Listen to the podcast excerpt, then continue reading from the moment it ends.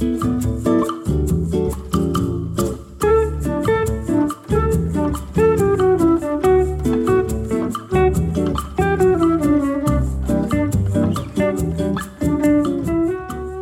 今天 GA Talk 我们的设计师浓度会比较高，因为我和 Alisa 是建筑设计师，然后我们今天请来了一个嘉宾朋友，脸脸是在做城市规划设计。呃，脸脸先跟大家打一个招呼吧。Hello，大家好，我是一只脸妹。啊，然后呢，我们今天呢是想讨论一件，呃，对于设计师来说应该挺常遇到，或者是自己挺有感触的一件事情，就是起因呢是，呃，我在某一天工作的时候在查看一些案例嘛，就看到了一个还挺新的一个项目，呃，它是在深圳，深圳的某一个海边。然后它是做了一个民宿，这个民宿它的整体风格我大概描述一下，就是，呃，纯白色的，然后会有一些这种拱券或者是半圆形、圆形的这种呃窗户啊、洞口啊。然后呢，我就看到了下面的有一条评论，呃，第一条评论就是说网红元素集锦，然后呢，第二条评论就说。圣托里尼做错了什么？要在中国开这么多圣托里尼？然后下面有网友说，有没有人统计一下中国到底有多少个圣托里尼的民宿？就是我看到这个的时候，我真的还挺有感触的，是因为我经常不管是刷视频还是刷什么，就会给我推荐各种的那种民宿，包括江浙这边的，或者厦门的，或者大理的，他们可能。看起来全是那种白白的房子，然后刷一点蓝色，然后就是说啊，假装在圣托里尼。所以我我不知道，就这个事情，你们会有什么样的感触或者是看法？其实说到这个，就圣托里尼，先不说设计元素这个，我们两个是一起去的圣托里尼，我跟脸妹。哦，所以你们是真的去过的。对我们两个毕业的旅行就去。去了很多地方吧，以至于因为当时我们定整个行程的感觉是以怎么便宜怎么来定的，所以导致我对整个旅行就是感觉很多人是按顺时针在欧洲转或者逆时针这样转，最后转回国嘛。我们是交叉 Z 字形走的，所以到最后我都有点不太清楚那个旅行的密集程度，就是今天在这，明天在那，一睁眼换了一个国家。然后我们在圣托里尼的感觉其实。没有国内的圣托里尼好，我的感觉。啊，真的吗？可能是因为我在希腊有被偷，所以我整个感觉都 比较凌乱。就是甚至没有国内的一些民宿有浓郁的圣托里尼风。所以说，圣托里尼本圣托里尼输掉了。是因为可能国内的这些都经过一些很完美的包装，就包括你发的这个帖子。我觉得他的一些话语在一开始就引导你进入一个情境，嗯，包括其实对于那边的一些渲染也是什么爱琴海啊、浪漫啊这种纯洁呀之类的。其实他对你的一些渲染是这样的影响，就包括大家经常想用圣托里尼来定义一个，呃，一个浪漫的感觉。我自己的感觉其实是想要有这种，其实他是在渲染这些东西。让你进入这个状态，然后圣托里尼只不过是一个简称，就好像我听到这四个字就进入这个状态了。而且就是到我们国内很多的这种民宿的设计上，它会变成甲方的一种地中海风格的要求，但它本身在地中海沿线，它可能是一个城区，呃，对某种元素共有的一个规模化的一个感受，让你能感受到强烈的这种地域特色。然后到国内，它就会提炼里面它的颜色啊，包括它整个的一个风格，把它定义成一个高浓度密集型的一间民宿，所以给人的体验就可能是变化度不高，但是这种统一性极高。对，就是我对于这种元素，呃，会稍微内心有点排斥，是因为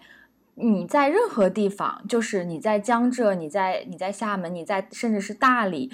你都把一个统就是一模一样的元素安插在那边，就有的时候会觉得很突兀。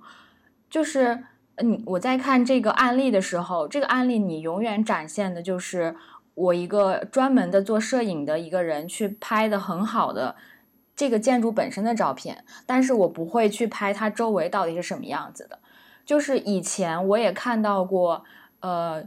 就是比如说这个民宿它是在城中村，或者是它周就是这个民宿的周边真的是普普通通的乡镇。所以就是你能看到是在一片灰秃秃的那个房子里面出现了一个特别白、特别纯洁那种高雅的一个一个设计，就会觉得真的是那样子的。取景的时候还要把旁边裁掉。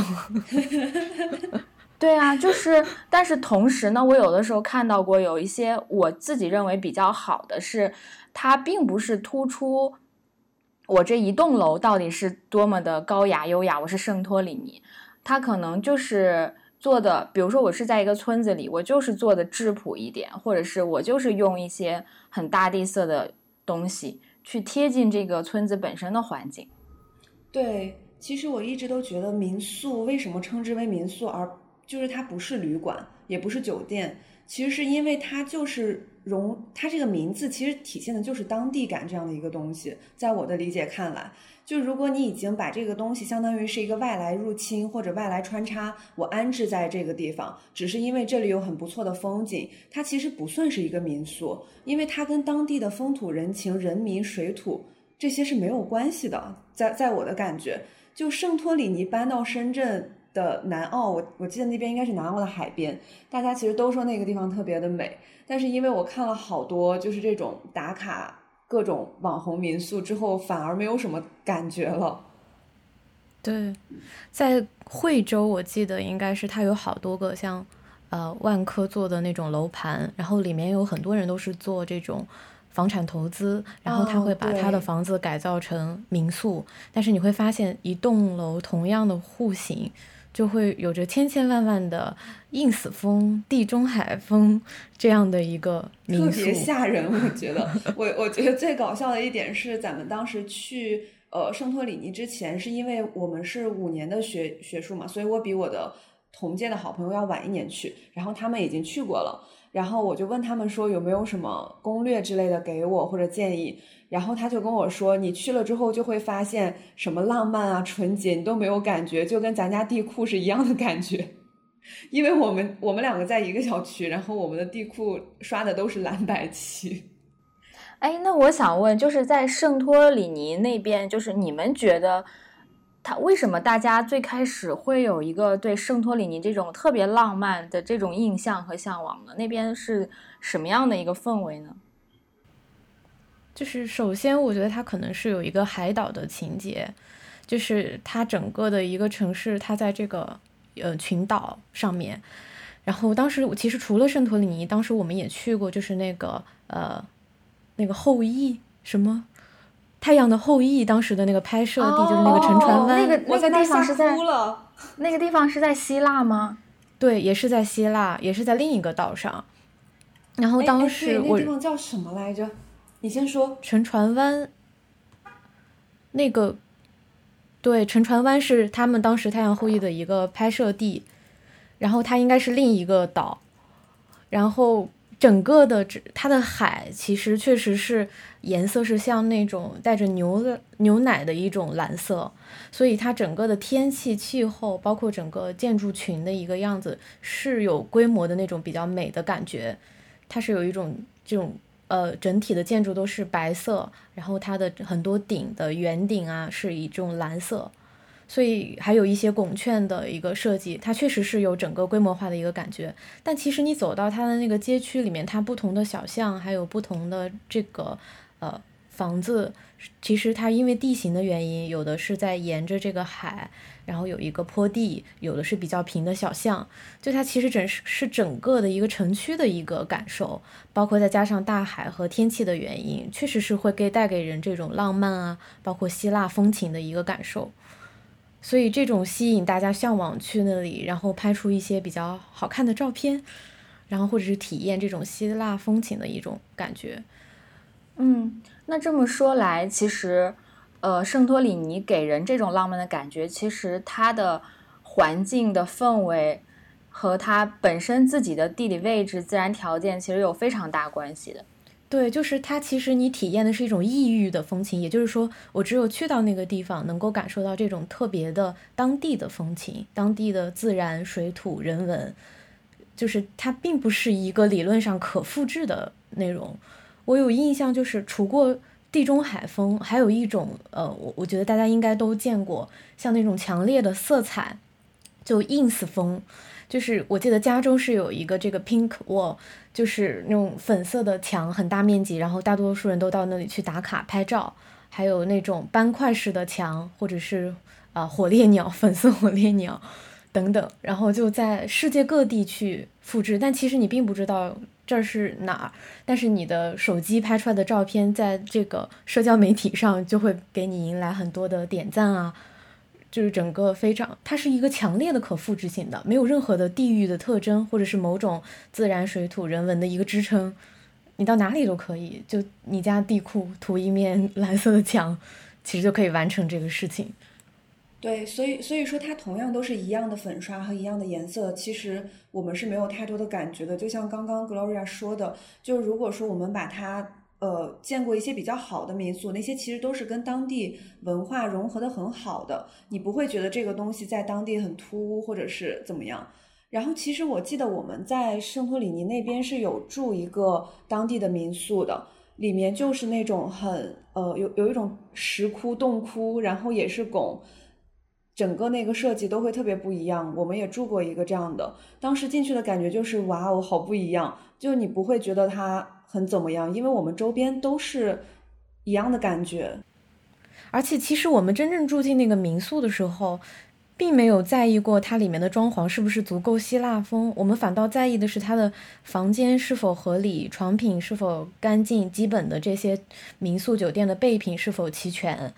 就是卫生程度。就是我们很多时候把那种设计元素融进去之后。发现大家在挑民宿的时候都是看好不好看，能不能拍出好看的照片。但实际上，民宿强于很多那种星级酒店，一个是它价格优惠，另一个就是它基本的这些备品或者是这些住宿的细节要达标，我们才能作为一个我们心里觉得很不错的一个地方。对，但是现在的民宿就是呃多多少少有一点变味道，是因为很多人就是为了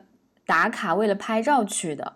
所以，就比如说，同样是我这一栋民宿，但是我可能创造出来一个网红的房间，那么大家所有人都会去订那一个网红的房间，甚至这个网红房间排队已经排了好几个月的这个样子。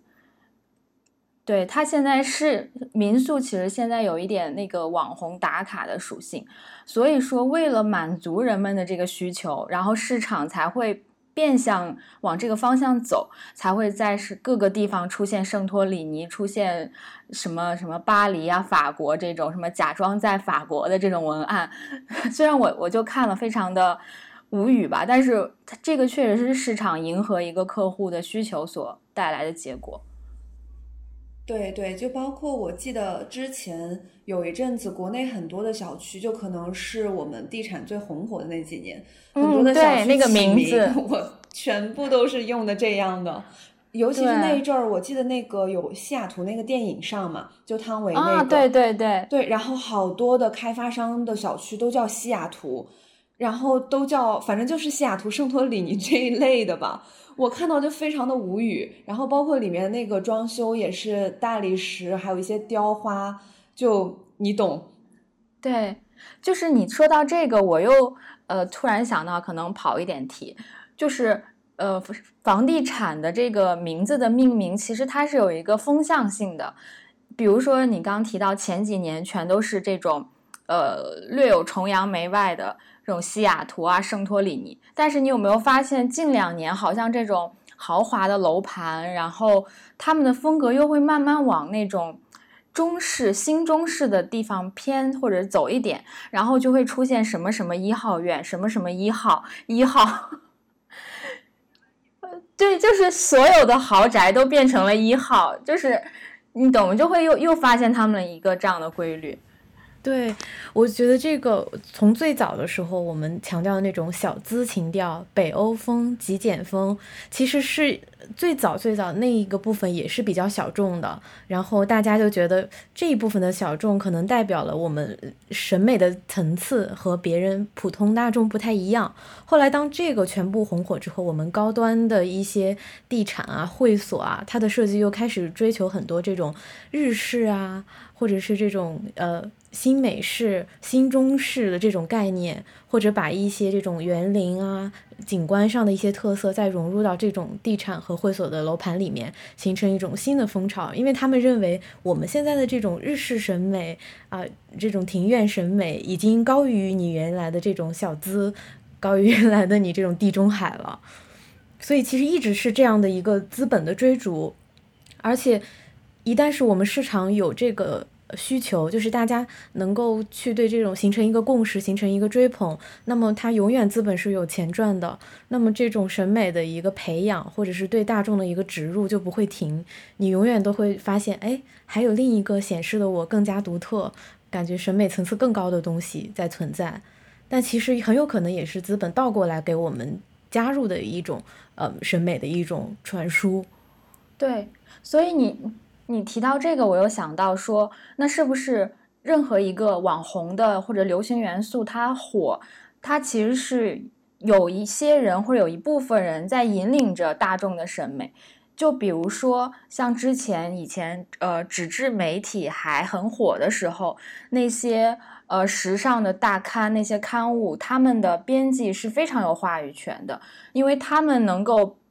甚至说可以指定一年后或两年后让全世界流行什么，然后你就会在他的表达里面，他所发表的作品里面就一直看到这个元素，然后人们呢又会觉得那样的东西是，比如说在你顶尖大刊出现，那一定是高级是很好的，所以人们才会慢慢去追逐这些东西。哎，对，就你说到这个时候，我想到最早几年，就可能九几年的时候。春晚的服装着装和搭配，其实就是对大家有一个很大的影响啊。嗯，就他那个时候可能就如同现在的互联网上的网红的着装对人们的影响，就包括大家在春晚上选的配色，那些明星穿的衣服，可能都会对这一年的流行造成一种影响。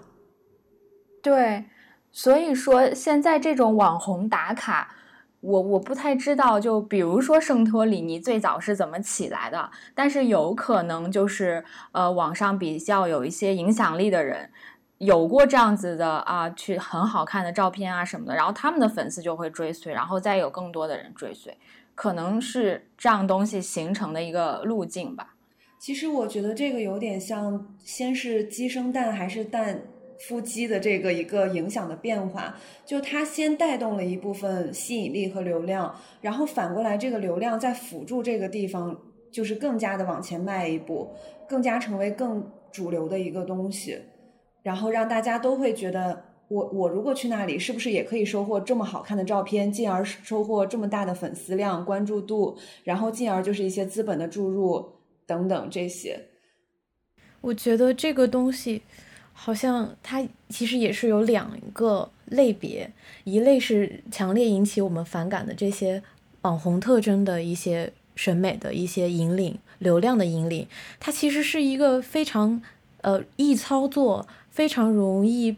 变现或者是非常容易理解的一种类型。它强烈的这种引导，其实是让这个资本能够迅速的变现。拿到这一波的红利，再转战下一个战场。但有一部分的这种潮流引领，其实它是更具内涵、更具在地性的。它其实是对我们国民的审美有一个帮助，就是让大家意识到，呃，在某种呃我们本土的文化或是某种异域的文化的基础上，人们可以通过一些手法和方式去提高我们这些呃设计的品质。然后我们也能够理解到某一种美，它是怎么存在于我们的人。居环境啊，或者是存在我们日常的这种生活中，其实对我们国民审美力的提高啊是有一个帮助，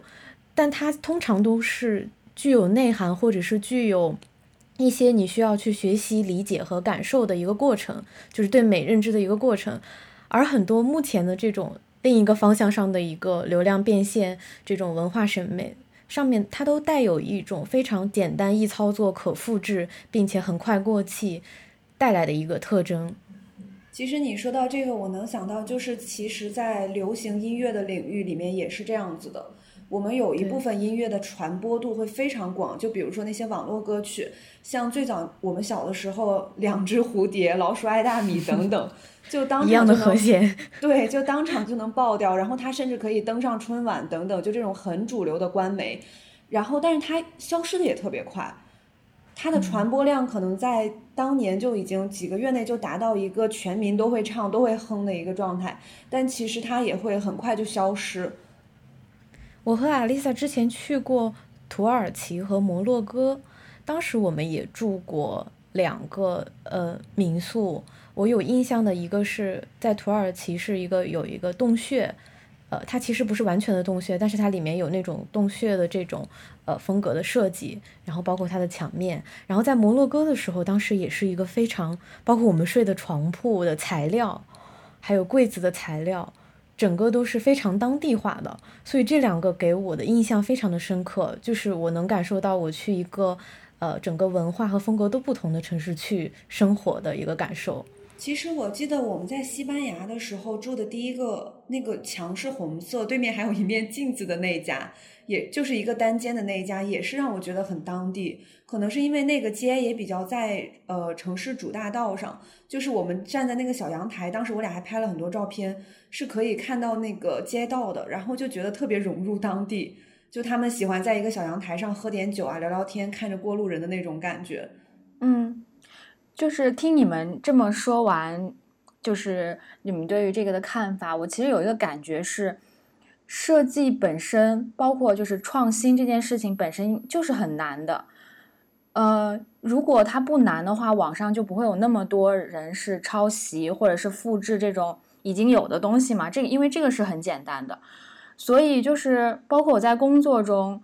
呃，我也会感觉真的是设计和创新或者自己。重新开创一种风格或者引领一个风格这件事情就是很难的，所以说这个词可能就是设计师的价值所在。就是为什么现在尤其是国内的这个环境，设计师都说设计师不值钱，设计不值钱，可能就是因为大家对于这种我我要开创新的东西或者是原创性的追求没有那么高。大家不太在意这些，就是我只要好看就行了。我我并不需要你这个是一个特别的、独特的东西。所以说，你设计师的地位啊，或者话语权，其实就没有还没有拿着钱的甲方爸爸大。嗯，对。其实还有一点我能想到的，就是在设计上面的一个困境，其实是设计圈，呃，包括整个社会现在其实它进度都太快了。我我当然，我觉得这个也可能跟这个互联网的这个就是爆火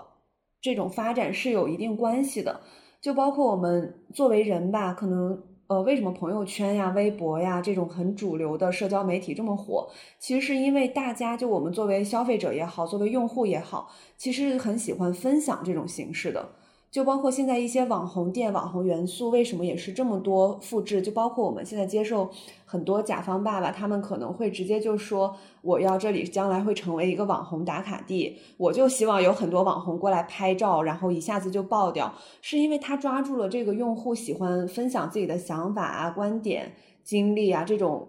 这种欲望和心态吧。然后在我们的社交媒体这种在线网络如此流行的这种状态下。也成为了一个促使的原因，就导致这种很快的方式，就是毕竟你 copy 一个网红元素的店，要比你从头开始来创作它，可能大家还就是你没有经过市场的投放，你不知道你没有试验过它 O 不 OK，能不能带来这种大的流量，能不能带来变现这种手段，要快很多，也容易很多。就是这种媒体偏好和这种消费者的偏好，让人们获得了特别多的这种二手的一个经验。就我已经开始相信这种别人二手的一个经验的评价，而不是自己直接的体验。就可能我有十个朋友都跟我说这个很美很棒，让我去打卡。我从这个上面先入为主，就已经植入了他们给我的这些风格的这种关键词，包括它好的这些关键词。那我已经有一个二手的经验了。对于人来说，有一个二手的经验更为有安全感。对，那所以这样说来，就是那怎么去评判或考虑这件事情呢？因为你也很难说大众的流行的东西是真的不好的，因为它它存在即合理嘛。就就比如说，作为设计师来说，如果你的呃甲方爸爸很明确的跟你说，我就要一个什么什么样的东西，但那个东西你知道它是很很流行、很大众。会火起来的概率很大，但是呢，可能某种程度上它并不够新颖，并不够具有原创性。这个时候，像作为设计师，会心里有一点取舍或者纠结吗？还是说，只要给我钱就行了？我觉得这个很很难回答，因为虽然有的时候我们。设计师可能嘴就是嘴上在说啊，我要追求原创什么的，但真的在很多现实层面上，我觉得大家还是会去做一个那样子比较容易复制，对，然后会省时省力，然后甲方也开心，我也拿到钱了。但实际上可能他是就是花了很少的时间，我只是再次复制了一个东西而已。嗯，其实我觉得这个问题本身可能。没有那么难回答，因为我们自己心里都知道我们想做什么，但其实这件事情在操作起来很难。对，一方面可能是因为我们在这个行业里面还是属于比较经验不足的。一些呃群体吧，设计师群体，我们比较初级的一个设计师。另一方面，就是其实我们对整个社会的一个逻辑的理解，可能也还没有到一个有基本的把控的这个态度。就是比如说，我们对整个资本啊、社会，包括这种消费者偏好的一个类型，因为我们本身目前所服务的设计，它不单纯是一个美学上或者是空间上的设计，更多它是跟。整个的经济、文化、社会关系非常相关联的一个内容，所以我觉得可能对于我们年轻的设计师来讲，首先第一点，我们拿到的设计费确实是支撑我们工作下去的一个呃很重要的部分。另一个方面就是，可能在我们的职业生涯之中，我们尽量去减少对这种所谓的一个标志性的空间的一个关注。更多的去在意我们每一个项目里面的一些在地性和特征，那可能说我们刚开始做不出什么能够跳脱一些呃大众审美、跳脱一些这种网红审美的内容，但我们确实是可以从这每一个项目的我们接触的内容里面去学习到或看到特征性的重要性，或者说就是一个普通的项目、普通的街道和日常的建筑，它能够去发挥的空间。我们所能传达的一些空间上的一些我们学习到的内容和知识，我觉得可能是需要一个漫长的过程。嗯，其实，嗯，就是我想说的是，其实我有的时候会觉得，我们也不能否定网红存在的价值和意义，因为它的它的流行，然后它的让人们就是趋同性的一些。时刻，它确实会让人变得开心，因为它可能是那种我提供给你了一个很、很短暂的娱乐。虽然说这个东西它可能不高级，然后没有太多的内涵，但是它确实是让大众感受到那一刻的开心。所以我不觉得说网红完全没有意义，只是说对，只是说可能在作为设计师群体，你本身在。设计和创新这边，你就是要比呃一般的大众会知道更多一点，或者是你在这个领域你有更深层次的自己的理解。所以说，感觉设计师需要确实需要一些自己的思考，才能带动整个，比如说所有人的这个审美会往前走一步。对，网红的这一类的呃设计，我认为。它有一个点是我们特别值得关注的，就是它会有一个强大的表现力，就是不管你是否承认它的审美，但它冲击力和表现力是远高于我们平常看到的其他普通的一个空间，或者说普通的一个呃这种呃建筑或者街道城区的一个感受。它的这种表现力，如果你说是在设计上，它不是一文不值。但如果这种表现力和这种共识能够一步一步的和我们所认知到的空间上的一些好的要素能够结合起来，那不就是我们最希望的场面吗？对，就是我我有一个认识的朋友，然后他们是在呃自己做一些网红的一些项目，然后之前就听他们嗯说过。就是网红的项目做多了，其实他们自己内心也是会有点腻的，因为很多的手法其实是一样的，就是你一直在套用。但是呢，他们在这个过程中，自己也会慢慢的去尝试把一些网红的元素变成自己所认可的、带有自己的一些态度进去的东西，然后这个过程可能会让自己。呃，对于自己这个身份更好的交代，但是并且可能更好的迎合这个市场，就是自己设计师需要一个这样的调节过程。嗯嗯，我理解。包括刚刚你说肯定没有办法否定它的那个意义，其实我也是很认同的。就呃，因为刚刚有提到北欧风，我是刚刚听到这个词，我有想到还有一个很火的流行元素就是莫兰迪。嗯。但是其实最开始的时候，我个人是完全不反感的，我觉得没有什么，而且我觉得对是挺好看的，对对对，是挺好看的，看起来也是满眼舒适的，因为它不像早期的一些大红大绿、大紫大蓝这种感觉，它给人感觉就是很舒心。直到后面所有的东西都跟莫兰迪沾边，就有的东西你会觉得它原本没有那么适合这种灰灰的低饱和度的色调，但它还是硬要用。这种时候我会比较难受，但其他的时候都会觉得它的流行其实是有一定，你你是能发现一些道理可循的。对，我觉得我们比较反感的其实不是是呃这个元素本身，可能这元素本身是好的，我们可能更加反感的是它滥用很泛滥，然后强行加上去的那种很很不适、很很就是不和谐的感觉。对，就是和本身那个。呃，原本的基底非常的不相适配的内容，是的，就像刚刚其实我们有说，之前我们去很多地方玩，然后去不同的地方住不同的民宿的时候，其实会觉得它那个当地的感觉对我们的影响。你走进每一栋民宿，你会能感受到它的不同，包括在不一样的地方，不一样的风土人情。如果你强把这些东西按压在一个地方，你确实会觉得很不适。而且我觉得这种呃直接的体验，人的直接体验其实是有层次的。我其实非常有印象，就是很多建筑大师的作品或大家都夸奖的作品，我们实际去到当时那个场地去。呃，理解它的这一份设计的时候，从最开始的视觉体验，到里面的空间流线的体验，再到最后我们实际上再去学习这个大师的一个背景，或者是这件作品的背景的时候，你整个的三段的体验其实是完全不一样的。有一些作品本身是有冲击力的，有一些是更为平实的，有一些是你刚开始根本。就没有感觉到它的一个特别性的，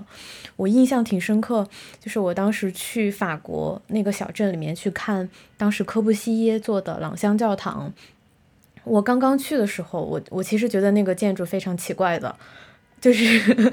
它的整个的一个呃特征性，包括它有很多的像祈祷室啊，包括和传统教堂的空间差得太远了。我甚至就觉得作为一个宗教建筑来，它就是没有那种庄严感。但是其实后来，他他在这个建筑里面传达了很多细节，包括去看它的整个的一个草图和它不同的一个立面，结合着天气和当地的一个环境。其实你确实能感觉到这个建筑师他会把自己的一些理解放在这个里面，而且他对很多呃宗教场所的一个认知和这种感觉，就是和很多教堂不太一样。所以说，其实你是一步一步的去感受它所传达的东西，和你眼睛直接看到的这个空间体验，就是有一段一段的一个感觉。所以我们就是觉得现在的网红太浮于表面了，一个拱券，一个彩色的墙，看完就结束了，你根本就不会想要了解他为什么做一面粉色的墙。而且我觉得那些网红元素很多都是片状的感受，就是你当下感受完了，可能就结束了。或者是我在那拍了很漂亮的照片，我就走了，我不会再去回想，我没有这个前中后这种这种感觉。就其实当时我我也有印象比较深的，就是咱们两个去高迪那个几栋建筑的时候，他给我的那个当时的视觉冲击力和进去的那个感觉，就是真的是一步一步的，而且冲击力都很大。其实我们去看了很多大师的建筑，但有的建筑我就是会因为之前我在课本上对它的了解，我知道这个建筑有多么牛逼，它有多么的时代性，多么的标杆性，这种就呃包括那个德国馆。当时去德国馆的时候，也是因为之前对它的理解和认知会比较高，但是去到那儿的时候，我自己的感觉是觉得很正常，很很普通。但是后面我再翻回来去看，就在里面每一个空间流流走的时候，你确实能感受到当时课本上他给你讲的那个东西，不是说你站到那儿只看到它一面，它就是这样的。你在里面反复穿越的时候，你能感受到它很多面。嗯，就是它的层次性更好一些。它确实是有这种前中后的感觉，包括我从那边。所以我想到一个很好玩的事情，就是我们目前使用的这些平台，数字的平台，它能够传播，就是在网络上传播的这种内容，其实就仅限于视频或是呃图片。所以我在想，它如果我们的这些科技、这些数字平台的这种呃方式去变化了，比如说我们未来发展的。VR 到更遥远的科技的未来，到量子，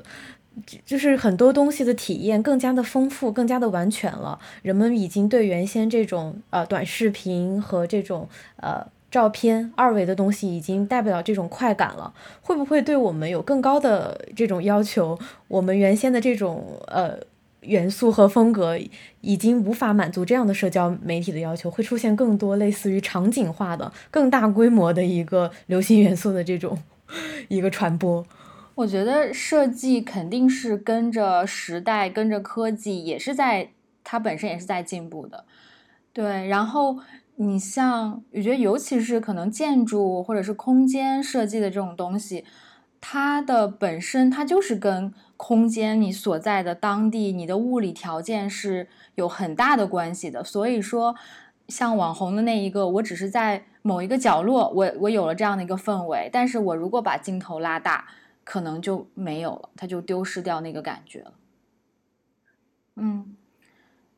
对，所以说，我们倒回来，如果再看那些呃网所谓的圣托里尼式的网红元素的话，我觉得可能。它也只是存在于现在的这个阶段。如果说，就像刚刚连连说的，我们的科技进步了，我们的体验感、体验方式进步了，可能之前的就是这一阶段的圣托里尼也就不再适用了。然后可能会出现下一个二点零版本的圣托里尼。但是流行文化元素这件事情，它一定会一直都在的。对对，因为其实我觉得很多东西能流行起来，它都是扣了这个时代。很大的一个人的心理感受，它其实不只是说我这个东西好看漂亮，发的人多，我就是流行元素了。包括其实刚刚你发的那个帖子里面，它也有最开始就想让人们带入那种面朝大海，春暖花开的感觉，也是因为当下时代当中很多人都在哭喊九九六啊，自己是咸鱼，想躺平等等这种时候，大家扣住了你的需求和痛点。来发展这样的一个东西，所以它才能成为很多人说我我去向往的一个状态，或者我想去想要的体验等等。就是它可能本身就是一个社会啊、人文、文化、经济等等方面一个柔和的一个产物。也许就是真实去到那一个民宿的体验，只要它的一个基本备品和它这个作为民宿的基本细节达标的话，也许也是一个不错。的一个作品，我们就是希望如这种网红流量的这种传播力和表现力，能够未来把我们嗯更好的一些呃想法，更好的一些空间品质的内容传递给越来越多的人。其实希望能够坐上这艘很快的一个快船，去把好的东西也传播起来。